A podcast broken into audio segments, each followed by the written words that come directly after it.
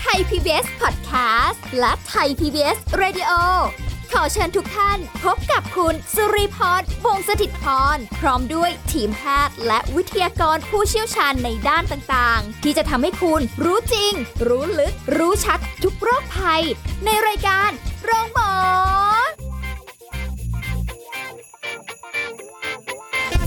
วัสดีค่ะ คุณผู้ฟังค่ะขอต้อนรับเข้าสู่รายการโรงหมอค่ะ ได้เวลาแล้วนะคะ วันนี้เรามาพบกันเช่นเคยติดตามรับฟังสาระดีๆ ในการดูแลสุขภาพกันค่ะ พร้อมกับสุริพรนะคะ วันนี้เราจะคุยกับผู้ช่วยศาสตราจารย์ ดรเอกราชบำรุงพืช จากวิทยาลัยการแพทย์บูรณาการ มหาวิทยาลัยธุรกิจบัณฑิตค่ะ สวัสดีค่ะอาจารย์ค่ะครับสวัสดีครับผมค่ะ วันนี้เราคุยกันเรื่องของฉลากอาหาร ฉลากโภชนาการนะครัคะบผมที่เรียกว่าแบบเป็นสิ่งสำคัญในการที่เราจะเลือกอาหารเพื่อสุขภาพ แต่ว่า ฉลากอาหารกับฉลากโภชนาการ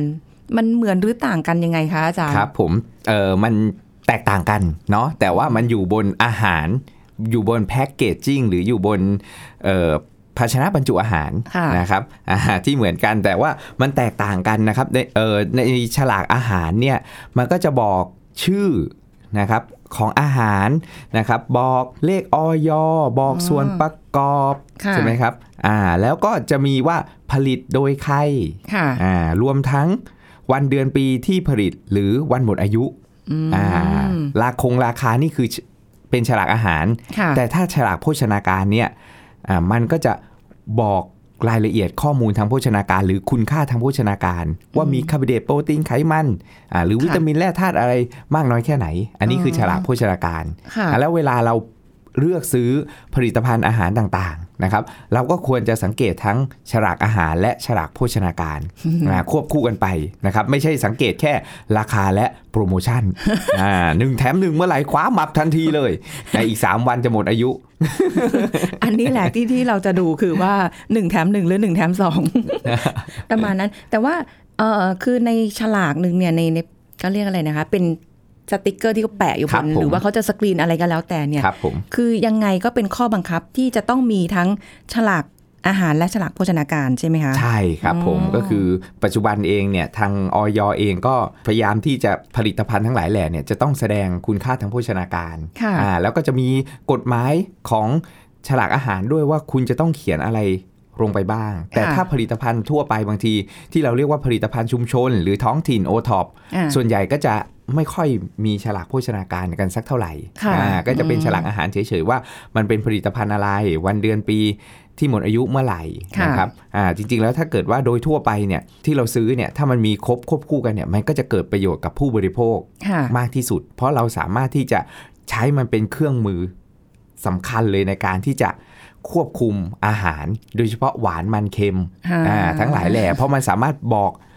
เราได้หมด นะครับอะแล้วเวลาเราสังเกตเนี่ยเราจะต้องสังเกตหลายสิ่งอย่างเลยนะครับโอ้ก่อนที่จะดูฉลากโภชนาการเนี่ยฉลากอาหารเราก็ต้องดูก่อนว่า เอ้ย มันมีส่วนประกอบอะไรนะครับอ่าใช่อ่าถ้าคุณสุริพรตอนนี้ก็มีเอ่อฉลากอาหารและค่ะโภชนาการอยู่ในมือเนาะเพราะค่ะมีผลิตภัณฑ์อาหารเป็นอะไรครับของคุณสุริพรเป็นคุกกี้สอดไส้ครีมช็อกโกแลตอ่าโอ้โหคุณลีเป็นคุกกี้สอดไส้ครีม ซึ่งหมดกระปุกไปแล้วค่ะนะครับ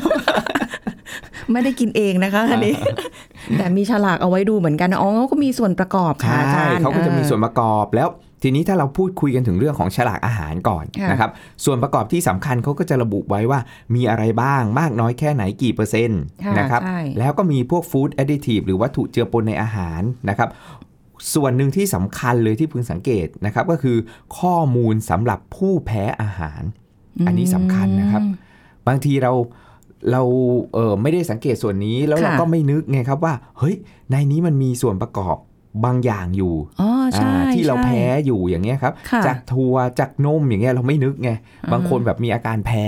นะครับอ่าโปรตีนในนม หรือแพ้ส่วนประกอบบางตัวอย่างเงี้ยครับค่ะเราก็จะได้เฝ้าระวังได้อ๋อแล้วคุณผู้ฟังควรจะสังเกต เรื่องของข้อมูลสำหรับผู้แพ้อาหารด้วย โอ้จะไม่ไม่พิมพ์ตัวใหญ่ ๆ หน่อย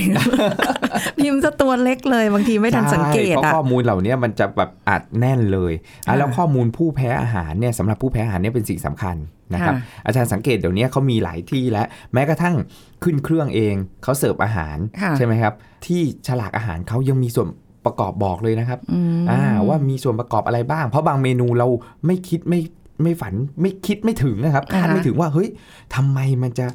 มีส่วนประกอบนี้ลงไปอยู่ด้วย เพราะบางทีมันอยู่ในเครื่องปรุงรสโอ้อ่าแล้วมันแฝงเข้าไปอยู่นะ บางคนแพ้ถั่วเหลือง แต่เราก็เอ๊ะเมนูนี้มันไม่มีถั่วเหลืองนี่นาค่ะเออแต่เพอเอิญมันอยู่ในซอสในซีอิ๊วในเครื่องปรุงรสที่ใส่ลงไปนะครับมาแล้วก็ต้องสังเกตนะครับอืมเพราะเดี๋ยวนี้เนี่ยเขาเขาค่อนข้างที่จะเข้มงวดเลยว่าควรจะระบุข้อมูลสำหรับผู้แพ้อาหารไว้ค่ะเพราะบางคนเนี่ยแพ้แล้ว แพ้หนักมากค่ะก็อันตรายเสียชีวิตได้อย่างเงี้ยครับอ๋อก็เลยต้องอ่าต้องมีเพื่อที่จะระบุไปเลยให้ถูกชัดเจนต้องว่าเอ้ยเขียนมีบอกส่วนแล้วนะ ไม่งั้นถ้าเป็นต่างประเทศบางทีเขาฟ้องร้องได้ไงครับอืมว่าอุ๊ยคุณเอามาเสิร์ฟชั้น คุณเอามาให้ชั้นแล้วค่ะเออไม่ได้บอกอะไรอย่างเงี้ยครับอ้าวอาจารย์แต่ว่าคนเราเนี่ยแพ้อาหารไม่เหมือนกันใช่ไหมคะใช่แล้วครับเราผมจะเอาเป็นผู้ผลิตเองเนี่ยที่จะต้องติดฉลากอะไรพวกเนี้ยก็จะรู้ได้ไงว่าแบบ เอ้ยอันเนี้ยคนกินแล้วแพ้อันนี้คนกินแล้วแพ้แล้วฉันต้องลงอันม่นี้คบอะไรอย่างเงี้เขายไหมคะเขาก็จะมีส่วนที่แพ้อยู่แล้ว อยู่ในฐานข้อมูลอยู่แล้วอ๋อว่าคนส่วนใหญ่เนี่ยแพ้อะไรบ้างค่ะเช่น แพ้กลูเตนจากแป้งสาลีค่ะแพ้นม แพ้อ่าถั่วอ่าเออเขาก็จะระบุในนี้มีเขียนพวกไว้นี้ใช่ใช่ครับผมหรือแพ้มีส่วนประกอบของของปลาของกุ้ง เพราะบางทีมันมีผงอ่ากุ้งอยู่นิดนึงในผงปรุงรสค่ะสแน็คอย่างเงี้ยครับค่ะอ่าเราก็ไม่นึกว่าเฮ้ยมันมี อยู่นิดนึงอย่างเงี้ย มันก็มีผลแล้ว ถ้าบางค่ะคนแบบเซนซิทีฟมากหน่อย แล้วแพ้แล้วแบบอาการเยอะหน่อยอืมอ่าแล้วเนี่ยผู้ผลิตก็มักจะเขียนข้อมูลสำหรับผู้แพ้อาหารค่ะอ่าไว้เลย อันนี้คือนะครับยังไงก็ต้องมีผู้แพ้อาหารเพื่อเนาะเพื่อที่จะได้ดูได้งั้นแล้วคุณผู้ฟังก็ต้องสังเกตว่าเฮ้ยเราแพ้อะไรไหม แล้วค่ะดูซิว่ามีส่วนประกอบนั้นๆไหมที่เราแพ้เราจะได้เลี่ยงได้นะครับค่ะผู้ผลิตนะครับส่วนใหญ่อ่าก็จะระบุโรงงานที่ผลิตนะครับ มี มาตรฐานมีความน่าเชื่อถือมากน้อยแค่ไหนค่ะนะครับออยแน่นอนอืมควรจะมีอยู่แล้วนะครับเลขออยเลขออยนี้คือแบบว่ามันจะเหมือนเลขอย่างในเครื่องสำอางค่ะอาจารย์ที่เขาแบบว่าเลขจดแจ้งอ่าเลขเลขจดแจ้ง ถ้าในเครื่องสำอางก็จะเป็นเลขจดแจ้ง ถ้าค่ะในเอ่อผลิตภัณฑ์อาหารนะครับที่กินก็จะเขียนเป็น ออยเลย แล้วเขาห็นไหมีครับมีปลอมเลขได้ไหมคะอาจารย์ ก็มีนะครับปลอมเลขสวมเลขอะไรเอ่ยแบบโอ้โอ้โหเยอะแยะมากมายอ้าวนะซึ่งปัจจุบันเองทางออยก็ให้เราไปคีย์ข้อมูลเช็คในระบบได้นะว่าปลอมหรือไม่ปลอม แต่พอถึงเวลาเราไปยืนซื้ออาจารย์เราก็คงไม่มานั่งคีย์เลขใช่อะเนาะแล้วก็ใช่ไหมพอดูว่าเอ้ยมีเครื่องออยเครื่องหมายออยนะอืมอ่าแล้วก็แพ็กเกจจิ้งโอเค ไม่ชำรุดค่ะไม่อะไร แล้วก็มีส่วนประกอบบอกดูว่า เอ้ย เราแพ้ตรงส่วนไหนไหมค่ะนะครับอ่าแล้วบางชนิดเนี่ย ในผลิตภัณฑ์อาหารนั้นๆเนี่ยเขาก็จะเขียนไว้โดยเฉพาะตระกูลคุกกี้เบเกอรี่โดนัททั้งหลายแหละว่าบริโภคแต่น้อยและออกกำลังกายเพื่อสุขภาพว้ายอาจารย์ทำไมรู้อะอ่าก็คือเหมือนมีเป็นด้ข้อวยบังคับเลยว่าเฮ้ยให้เขียนไว้เพื่อให้เราอะกินแต่น้อย เดี๋ยวเราจะพูดกันในส่วนของฉลากโภชนาการว่าทำไมบางคนเผลอกินเข้าไปเพราะเห็นว่าเฮ้ยนี่แค่ร้อยแคลอรี่เองนะอ่าแต่เผอิญในกระปุกเนี้ยมันบรรจุอยู่ทั้งหมดเนี่ยสิบหน่วยบริโภค แล้ว กินหมดเออรับประทานหมดฟาดไปแล้วหนึ่งพันเกินโดยที่ไปไม่รู้ตัวนั่นน่ะสิคะอ่าหรือบางบางอย่างอะอุ้ยอันนี้แค่200นะพอกินหมดถุงปุ๊บ มันมีทั้งหมด 3 หน่วยบริโภคเพิ่งไปสังเกตเห็นปลาไป 600 แคลอรี่โอ้โหอาจารย์ซื้อมาก็ต้องกินให้หมดใช่ะคือเจ้าคนคนส่วนใหญ่ไม่รู้ไงครับ เพราะว่าเขาจะมีคำว่าหน่วยบริโภคอยู่ใน ระบุเข้าไปอีก เออนี่แหละาอันในนี้ฉแหลาละกโภชนาการ เพราะว่าสิ่งสำคัญคือหลายคนอะถ้าอย่างแบบว่าเป็นส่วนประกอบหรือฉลากอาหารเนี่ยเรายังพอเข้าใจได้ แต่พอมาฉลากโภชนาการมันก็จะมีข้อมูลแบบเยอะหมดเลยหแล้วนึ่งก็หน่วยบริโภคคุณค่าต่อหนึ่งหน่วยเล็กบริโภคคืออะไรเล็อะไรกเงี้ยจิ๋วมากจนแบบว่าใช่ค่ะเฮ้ยสังเกตดูไม่ไม่แทบแบบดูไม่รู้เลยอย่างเงี้ยครับ แล้วบางคนก็ เลยละเลยไปเลยว่าแบบเอ้ใช่ยไม่ไม่ได้ดูนะเนี่ยนี่อาจารย์ก็นั่งเราก็นั่งใช้ไฟฉายส่องกันดูอยู่เนี่ย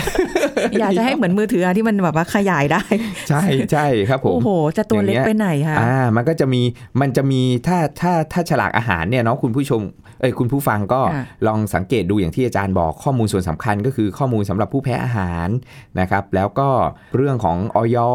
วันหมดอายุนะครับค่ะหลักๆเนี่ยก็มีมีแค่เนี้ยครับเป็นหลักเลยอ๋อนะครับถ้าอย่างนั้นเอางี้ดีไหมคะอาจารย์ครับข้อมูลโภชนาการเนี่ยเดี๋ยวเราคุยกันช่วงหน้าอะดีกว่าได้เลยเนาะครับเราผมจะได้ยาวๆกันไปเดี๋ยวตอนนี้ได้ขออนุญาตครับพักก่อนค่ะโอเคครับผม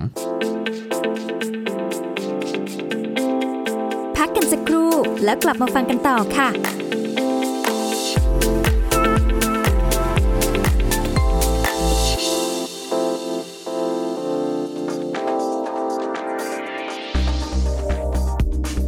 คุณผู้ฟังคะโรคเบาหวาน โรคหลอดเลือดและหัวใจ โรคความดันโรคมะเร็งส่วนใหญ่ก็เกิดขึ้นได้จากพฤติกรรมการกินของเราใช่ไหมคะ แล้วการกินแบบไหน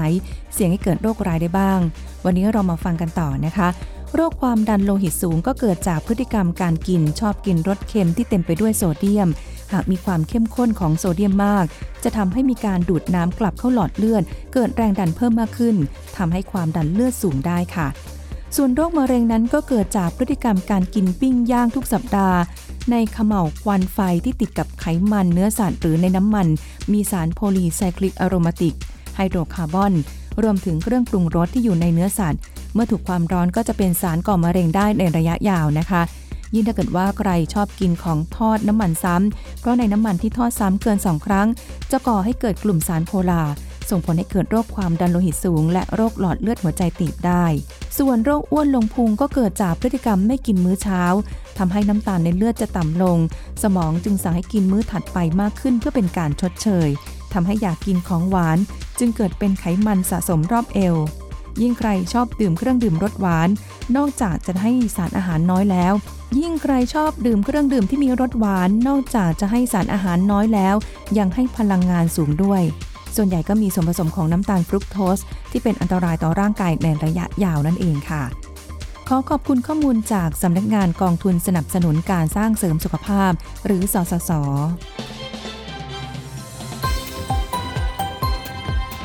ไทย PBS Radio วิทยุข่าวสารสาระ เพื่อสาธารณะและสังคม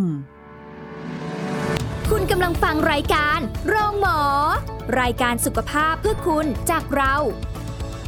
กลับมาติดตามรับฟังกันต่อค่ะสำหรับเรื่องของฉลากอาหารฉลากโภชนาการนะคะ เราคุยกันไปละฉลากอาหารดูยังไง ซึ่งก็จะมีอยู่ใน packaging นะคะของทุกๆ ผลิตภัณฑ์ที่เดี๋ยวนี้ยังไงก็ต้องมีแหละนะว่ามีส่วนประกอบอะไรยังไงกันบ้างนะคะสถานที่ผลิตแล้วก็ สำหรับผู้แพ้อาหารเป็นข้อมูลให้ อันนี้ก็ต้องดูกันอ่าดีๆนะคะบางคนแพ้อาหารแล้วก็ไม่รู้เลยว่า บางอย่างที่เราซื้อมามีส่วนผสมด้วยขนาดขนมค่ะอาจารย์เนี่ยที่ที่รีถืออยู่นี่คือคุกกี้สอดไส้ครีมช็อกโกแลตที่ว่าเนี้ค่ะครับผมมีข้อมูลสำหรับผู้แพ้อาหารอย่างแบบแป้งสาลีนมผงเลซิตินจากถั่วเหลืองคหรับรืออาจผมจะมีซัลไฟต์ด้วยโอ้โหอ่า เอออันนี้เราบางทีเราไม่ได้สังเกตไงอาจารย์ ครับผมเพราะเราแบบเห็นอย่างเดียวว่าเอ้ยโปรโมชั่นถูกไหมเอ้ยอันนี้มันหน้าตาน่ากินไว้แพ็กเกจจิ้งดึงดูดอืมนะครับเราก็อยากที่จะซื้ออยากมาลองแต่ว่าเราก็ไม่ได้มาดูว่าเฮ้ยมันมีส่วนประกอบอะไรยังไงเนาะแล้วบางทีเนี่ยมันจะลวงตาเราด้วยเปอร์เซ็นต์ที่มันไม่สูงอ๋ออย่างเงี้ยครับใช่เหมือนใช่เวลาเรากินเอ่อยกตัวอย่างเช่น เครื่องดื่มค่ะอ่าเช่นชาพร้อมดื่มอืมอ่าชาพร้อมดื่มสำเร็จรูปเนี่ย คือบางทีเราเห็นว่าน้ำตาล 5%เราก็ว่ามันไม่เยอะเออน้อยนี่นะครับอ่าแค่เลขอืม5มัน 5%แต่ขวดหนึงอะ500ซีซีอ่าฉะนั้นแล้วเอา5คูณ5โอ้ยี่สิบห้าอย่างเงี้ยครับเอ้าเหรอ น้ำตาล 25 กรัมเลยอย่างเงี้ยครับว้ายอ่าก็หมดโควต้าเลย แต่เราเนี่ยมองตัวเลขที่เปอร์เซ็นต์เนี่ยเราค่ะมองน้อยอืมแล้วบางบางคนเนี่ยพลาดเพราะมองว่าเฮ้ยน้ำตาลแค่5%ไม่ได้เยอะค่ะวันหนึ่งเรากิน ได้ถึง100%มั้งบางคนเข้าใจผิดอย่างนี้นะอ่าว่าแบบคิดว่าแบบเอ้ยแค่5%ตัวเลข5แบบน้อยนิดเดียวอ่าไม่เยอะอ่าแต่มัน5%ของในผลิตภัณฑ์นั้นๆ แล้วก็ค่ะคูณไปสิน้ำหนักมันหนักเท่าไหร่โอ้ต้องเอามาคูณกับถูกต้องปริมาณ ถูกต้องครับผมเท่าไหร่พอมันโอ้คูณเข้าไปปุ๊บ มันก็ถึงแบบ โอ้โห25กรัมเลยเว้ย แต่ค่ะพอมันแปลงเป็นเปอร์เซ็นต์ปุ๊บอะมันแค่5เอง โอ้ยเข้าใจว่าทั้งขวดเนี่ยคือห้า ไม่ใช่ครับ5เปอร์เซ็นต์ไม่ใช่ 5 กรัมของน้ำตาล อย่างอ๋อเงี้ยครับก็คือเปอร์เซ็นต์เนี่ยมาคูณกับปริน้ำมาณหนักกถูรักมต้องใช่ว่าเอ้ยมันเป็น 5%ของน้ำหนักนะอะแล้วถ้าเรากินหนักเท่าเนี้ยเท่ากับน้ำตาลเท่าไหร่โอ้อโหย่างเงี้ยแย่แล้วอ่าแย่แล้วแล้วไหนจะน้ำตาลจากอย่างอื่นที่เราบริโภคกันอีกเนาะอาจารย์ใช่ใช่เอาครับก็ผมเกินกันหมด ใช่ใช่แล้วเราก็ต้องดูข้อมูลให้ถูกต้อง อ่าอาจารย์ถึงบอกอืมว่าต้องอ่านฉลากอาหารให้ถูกต้องส่วนประกอบก็ต้องดูเปอร์เซ็นต์ค่ะหรือถ้าไม่ดูเปอร์เซ็นต์ปุ๊บเราก็ไปดูที่ฉลากโภชนาการ ก็จะค่ะเป็นเครื่องมืออีกอันหนึ่งที่อยู่บนผลิตภัณฑ์อาหารต่างโหฟังดูน่ากลัว เพราะเวลาไปซื้อของพวกนี้ก็ก็ดูอย่างนี้นะคะ อาจารย์แต่แค่ว่าอ๋อทั้งหมดเนี่ยๆใช่เออหรือบางไม่ได้คนแบบอาจจะดูว่าเฮ้ยศูนย์เปอร์เซ็นต์คอเลสเตอรอล อือหืออย่างเงี้ยครับบนฉลากอาหารค่ะเราเห็นศูนย์เปอร์เซ็นต์คอเลสเตอรอลปุ๊บ เช่นโยเกิร์ตอย่างเงี้ยครับบางคนค่ะคว้าหมับมาเลย ใช่อ่าแบบศูนย์เปอร์เซ็นต์คอเลสเตอรอลโว้ยจินตนาการไปต่อครับว่าเฮ้ยมันกินแล้วมันไม่น่าอ้วนอืมจริง ๆ แล้วน้ำตาล 25 กรัม อย่างเงี้ยครับหรือ 30 กรัม ในโยเกิร์ตหนึ่งถ้วย คือดูแต่คอเลสเตอรอลค่ะที่ผู้ประกอบการเขียนไว้ว่าเอ้ยศูนย์เปอร์เซ็นต์อันนี้ตัวใหญ่น้อยตัวใหญ่ดึงน้ดูอยดอ่าแล้วจะดึงดูดเลยหรือศูนย์เปอร์เซ็นต์ fat อย่างเงี้ยครับค่ะอ่าแต่ว่าน้ำตาลเพียบอ่ ตายแล้ว คือก็ต้องดูองค์ประกอบให้มันครบค่ะอ่าอย่าอย่ามองแค่แบบเอ้ยแค่ตัวเดียวที่มันเป็นจุดขายของเขาอืมอ่าถ้าเราดูครบปุ๊บเอ้ยน้ำตาลต่ำศูนย์เปอร์เซ็นต์แฟตอย่างเงี้ยครับ ก็ค่ะโอเคก็ดีต่อสุขภาพอ๋อแต่อาจารย์เพราะว่าฉลากโภชนาการเนี่ยอาหารเนี่ยเราได้เข้าใจแล้ว แต่ฉลากโภชนาการเนี่ยอย่างในกระปุกที่รีถือเนี่ยค่ะครับอาจารย์ผมมันจะมีข้อมูลโภชนาการอ่าอ่าแถบหนึ่งครับผมแล้วก็จะมีเล็กๆอยู่ข้างหน้าที่เป็นเอ่อ รูปของผลิตภัณฑ์ของอาหารเนี่ยค่ะว่าครับผมคุณค่าทางโภชนาการต่อหนึ่งกระปุกอะแล้วอย่างนี้เราอันนี้ควรเขาดูคิดอันไหนเขาคิดรวมว่าเอ้ยกระปุกเนี่ยทั้งกระปุกเนี่ยอือหือมีมีคุณค่าทางโภชนาการเนี่ยให้พลังงาน น้ำตาล ไขมันและโซเดียมพูดง่ายๆว่าหวานมันเค็มโอ้อ่าพลังงานหวานมันเค็มมากน้อยแค่ไหน ถ้าเรากินไปทั้งกระปุกเลยค่ะหรือทั้งแพ็กเกจนี้ทั้งกล่องนี้เลย หรือค่ะทั้งถุงนี้เลยอะแล้วเนี่ยอันเนี้ยคือให้เห็นก้อนรวมทั้งก้อน ว่ามีมีมากแค่ไหนในหวานมันเค็มอ่าในแต่ถ้าเกิดว่าเราดูค่ะพิจารณาจริงๆเนี่ยเราควรจะดูโดยละเอียดก็คือที่ข้อมูลโภชนาการอืมอ่าซึ่งข้อมูลโภชนาการหรือฉลากโภชนาการเนี่ยค่ะก็จะแบ่งออกเป็นฉลากแบบย่อกับแบบเต็มครับค่ะอ่าในมือคุณรีเนี่ยถือแบบฉลากแบบเต็มไว้ อ่าอ่าก็จะมีวิตามินต่างอ๋อมีมีมีและค่ะแร่ธาตุอ่ารวมทั้งส่วนของข้างล่าง ที่มันเป็นตัวเล็กๆเลย มันจะบอกถึงค่าที่เราเรียกว่าไทย RDI หรือปริมาณสารอาหารที่แนะนำให้บริโภคต่อวันสำหรับคนไทย อายุ 6 ปีขึ้นไปค่ะนะว่าอ่ถ้าคิดจากความต้องการ 2,000 กิโลแคลอรี่ต่อวัน อันนี้คือส่วนข้างล่างค่ะที่มันมีเป็นฉลากแบบเต็ม ถ้าแบบย่อเนี่ยเขาจะมีบอกแค่ไขมัน โปรตีนคาร์โบไฮเดรตโซเดียมอืม เขาจะบอกแค่หวานมันเค็มค่ะอ่ากับโปรตีนแค่นั้นแหละครับอ๋ออ่าทีนี้ถ้าเราไล่ดูนะครับ เวลาเราสังเกตฉลากโภชนาการเนี่ย เราดูได้ตั้งแต่แรกสุดเลยคือ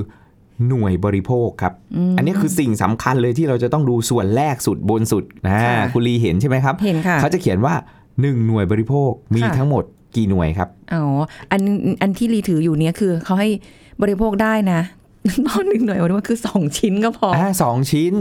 ฉะนั้นแล้วเนี่ยแค่ 2 ชิ้นอะแล้วข้อมูลที่จะอ่านถัดไปข้างล่างอะค่ะคือต่อ 1 หน่วยบริโภคต่อ 2 ชิ้นอ๋อบางทีคุณรีมองปุ๊บเฮ้ยสองชิ้น ให้น้ำตาล อันนี้คือ 30 กรัมเข้าไปแล้วอ่าน้ำตาลให้เท่าไหร่ครับเอ้ยเดี๋ยวนะคะ น้ำตากี่ลกรัมครับ น้ำตาล 9 กรัมอ่าเก้ากรัมนี่คือน้ำตาลต่อ 2 ชิ้นครับ 9 กรัมโอ้ก็เยอะเนอะมีใช่ก็เยอะครับอะผมอะแล้วเนี่ยถ้าเรา บริโภคเพลินๆ กินเพลินโหๆนะกินไปทั้งหมด 6 ชิ้น คูณเข้าไป ก็ต้องคูณนะครับ คูณคูณเข้าไปครับ ต่อชิ้นเนี่ยคือ 4.5 กรัมเนาะอ่าฮะหรือกินคู่หนึ่งอะหนึ่งค่ะหน่วยบริโภคคือคู่หนึ่งเนี่ยอ๋อเก้ากรัมแล้วค่ะคูณเข้าไปน้ำตาล 27 กรัมครับเว้ยเยอะอุ๊ยนี่มาก นี่เพลินๆนะใช่ครับ โดยที่เราก็แบบไม่รู้บางทีเรากินเข้าไปแล้วก็มองว่าอ๋อมันแค่ 9 กรัมเองอืมแต่เราไม่ได้ดูไงครับว่ามัน กี่หน่วยบริโภค โห มันต้องมาแบบใช่ครับคูณกันคือมันก็เพิ่ต้องไปดูต่อหน่วยบริโภค เพราะข้อมูลเหล่านี้ถ้ามันเขียนแค่หนึ่งหน่วยบริโภคเนี่ยภาชนะบรรจุเนี่ยบรรจุแค่หนึ่งหน่วยบริโภคตรงตรงๆเลยเนี่ยค่ะคือโอเคเราสามารถที่จะดูได้เลยว่าเอ้ยน้ำตาลเท่านี้นะต่อหน่วยบริโภคก็คูณหนึ่งเข้าไปค่ะก็คือจบ แต่คนส่วนใหญ่เนี่ยผู้บริโภคส่วนใหญ่เนี่ยจะพลาดตรงหน่วยบริโภค ว่าหนึ่งหน่วยบริโภคเนี่ยมันเท่ากับเท่าไหร่ เพราะข้อมูลที่แชร์ที่โชว์ออกมาเนี่ยค่ะคือต่อหน่วยบริโภคอืมอ่านะแล้วก็เราก็ต้องคูณเข้าไปด้วย ถ้าเรากินเพลินๆอย่างที่อาจารย์บอกครับว่าเฮ้ยเคยไปต่างประเทศกินคุกกี้แบบเฮ้ยเพลินๆเพราะเราดูว่าเฮ้ยแคลอรี่มันไม่ได้สูงนะ ชิ้นหนึ่งอ่าฮะแบบเอ้ยถุงหนึ่งแค่แบบหนึ่งหน่วยบริโภคเนี่ยอ่ามันแค่ร้อยห้าสิบอย่างเงี้ยครับเผอิญกล่องนั้นเนี่ยมันมี สามหน่วยบริโภค แล้วก็โอ้โหกินเข้าไปต้อง 450 แล้วคูณเข้าไปแป๊บแป๊บเดียวอย่างเงี้ยครับมันต้องคูณหน่วยบริโภคเข้าไปด้วยอ๋อนะครับอ่าแล้วเขาจะบอกว่าเอ้ยหน่วยบริโภคเท่าไหร่นะครับ แล้วถัดมาคือบรรจุภัณฑ์เนี้ยบรรจุไว้ทั้งหมดกี่หน่วยบริโภคอืมอ่าเขาก็จะบอกไว้ใช่ใช่นะครับอ่าส่วนส่วนพื้นที่ถัดมา ต่อจากหน่วยบริโภค ก็คือเป็นคุณค่าทางโภชนาการต่อหน่วยบริโภค และค่ะเขาจะบอกเลยว่าให้พลังงานเท่าไหร่อ่าอ่าหนึ่งหน่วยใช่บริโภคของคุณลีให้พลังงานเท่าไหร่ครับ พลังงาน 150 กิโลแคลอรี่ค่ะอาจารย์อ่าหนึ่งร้อยห้าสิบค่ะแล้วถ้าเผลอกินไปอย่างที่อาจารย์พูดเหมือนเมื่อกี้เลย แล้วกินไปสามหน่วยอย่างเงี้ยว้ายเพลินคูณเข้าไปๆถูกต้องต้องคูณเข้าไปนะครับ ไม่ใช่ว่าเฮ้ยร้อยห้าสิบ ฉันกินเข้าไปหนึ่งแพ็คเนี่ย มันไม่ใช่มันต้องคูณเข้าคูไปณเข้าไปอีกอีกเออต่อหน่วยตาแล้บริโภคนะค่ะข้อมูลที่โชว์นะครับ แล้วก็จะมีส่วนที่บอกเราคือไขมันนะค่ะเขาก็จะบอกว่ามีไขมันเนี่ยต่อหน่วยบริโภคเนี่ยเท่าไหร่อืมใช่ไหมครับกี่กรัมใช่ค่ะนะครับค่ะอ่าแล้วก็คิดเป็นร้อยละเนี่ยร้อยละเท่าไหร่อืมอ่าไขมันอิ่มตัวนะครับ ซึ่งเป็นไขมันที่ถ้ากินเยอะก็จะส่ง ผลเสียต่อสุขภาพค่ะอ่าทำให้เกิดการอักเสบเรื้อรังขึ้น เขาก็จะให้แสดงออกมาว่าคุณมีไขมันอิ่มตัวสูงไหมโอ้อ่าคอเลสเตอรอลคุณสูงไหมนะครับโปรตีนอืมกี่กรัมอ่าอ่าคาร์โบไฮเดรตซึ่งคาร์โบไฮเดรตส่วนเนี้ยเขาก็จะให้แสแสดงให้เห็นว่ามีใยอาหารเท่าไหร่ เราก็จะได้รู้ว่า เอ้ย เรากินเข้าไปเราได้รับใยอาหารเท่าไหร่นะค่ะอ่าเราได้รับน้ำตาลเท่าไหร่ ซึ่งคนอือฮึส่วนใหญ่ก็จะสังเกตน้ำตาลตรงนี้ใช่ใช่แต่มักจะพลาดตรงที่ว่าไม่ได้ไปคูณจำนวนหน่วยบริโภคด้านบน นั่นสิคะ เออ จริงๆพอเห็นด้วยปุ๊บ อุ้ยเก้าอุ้ยไม่เยอะ นิดเดียวอ่าแค่อ่าเก้านะครับ แต่พอเรากินเข้าไปเนี่ย มันเท่าไหร่ละถ้าหมดกล่องนี้เนี่ย มันมีกี่หน่วยบริโภค ถ้ามันมี10หน่วยบริโภค90กรัม แค่มองก็เบาหวานขึ้นตาแล้วครับว้าย โอ้โห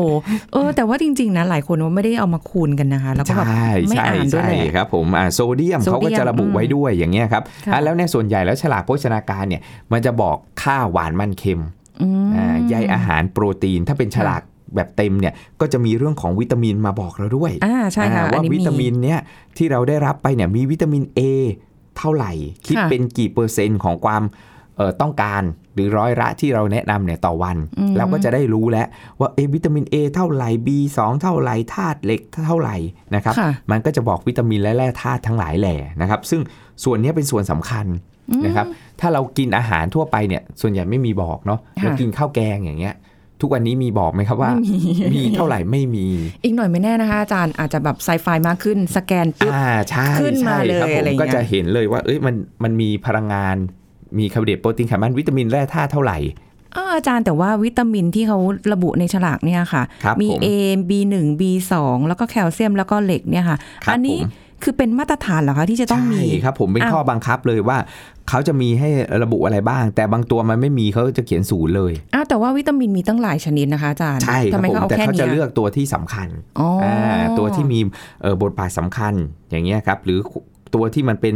เอ่อปัญหาว่าเฮ้ยคนส่วนใหญ่ขาดกันเช่นธาตุเหล็กอย่างเงี้ยครับแคลเซียมอย่างเงี้ยครับอ๋ออ่าก็จะบอกว่าเอ้ยเนี่ยเรา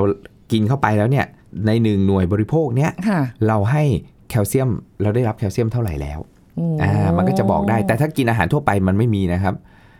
ไม่ไม่ไม่มีบอกถ้าอาหารตามสตรีทฟู้ดหรืออาหารอะไรทั่วไปอย่างเงี้ยมันไม่มี อันเนี้ยข้อดีของการ ต้องบอกว่าเป็นข้อดีของการกินอาหารที่ที่ที่มันมันเป็นอ่าอาหารสำเร็จรูปอะค่ะอ่าอ่าเช่นมีบรรเราจุกินภัณฑ์ระบุได้ใช่เช่นอาหารแช่แข็งอย่างเงี้ยค่ะอ่าอาหารสำเร็จรูปที่เรา เอามาเข้าไมโครเวฟหรืออะไรค่ะต่างๆ มันมีบรรจุภัณฑ์แล้วมันมีเขียนฉลากโภชนาการอืมแต่ถ้าเราไปกินตามร้านทั่วไปมันไม่มีค่ะอ่าคือมันเหมือนได้อย่างเสียอย่าง แต่พวกนั้นน่ะสู้อาหารปรุงประกอบสดใหม่ไม่ได้หรอกใช่ใช่ใช่อ่าถ้าเราปรุงจประกอบสดใหม่เลยอย่างเงี้ย อันนั้นน่ะมันมันดีต่อสุขภาพมากกว่าใช่อ่าแต่มันไม่ได้บอกว่ามีอะไรเท่าไหร่อืมแต่พวกอาหารแปรรูปที่เราไปซื้อเออแช่แข็งกะเพรา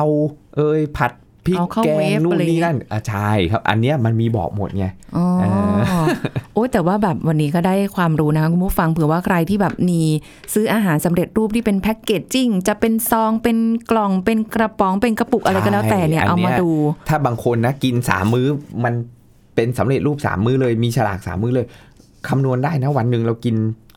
ขาดเหลือเท่าไหร่แล้วบวกบวกกันได้ไงค่ะว่าวันเนี้ย ฉันกินไปเท่าไหร่อ๋อเออแต่ในชีวิตจริงไม่มีใครกินแบบนั้นอะ ไม่ใช่ใช่หุ่นยนต์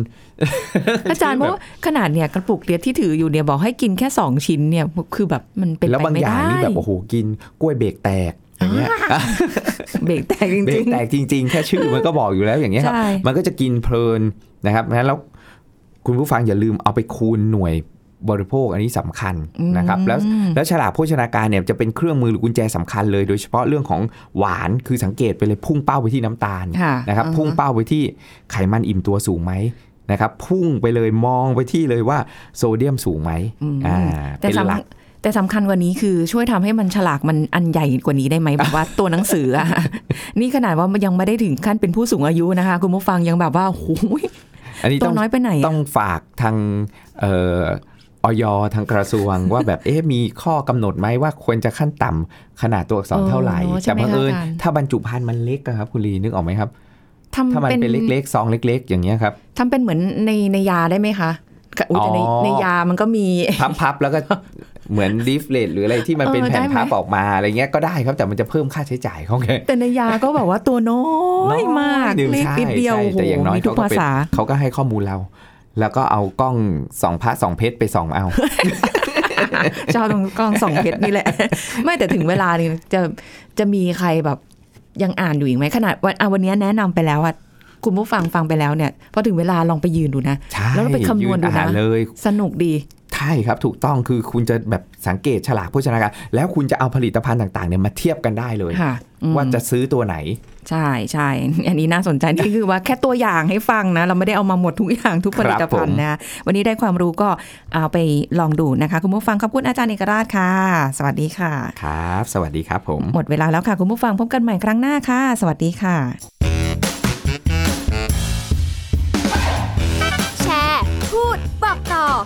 รายการโรงหมอได้ทุกช่องทางออนไลน์ เว็บไซต์ www.thaipbspodcast.com แอปพลิเคชัน Thai PBS Podcast Facebook Twitter Instagram Thai PBS Podcast และฟังได้มากขึ้นกับพอดแคสต์โรงหมอ ที่ Apple, Google, Spotify, SoundCloud และ Podbean ทุกเรื่องทุกโรค บอกรายการโรงหมอ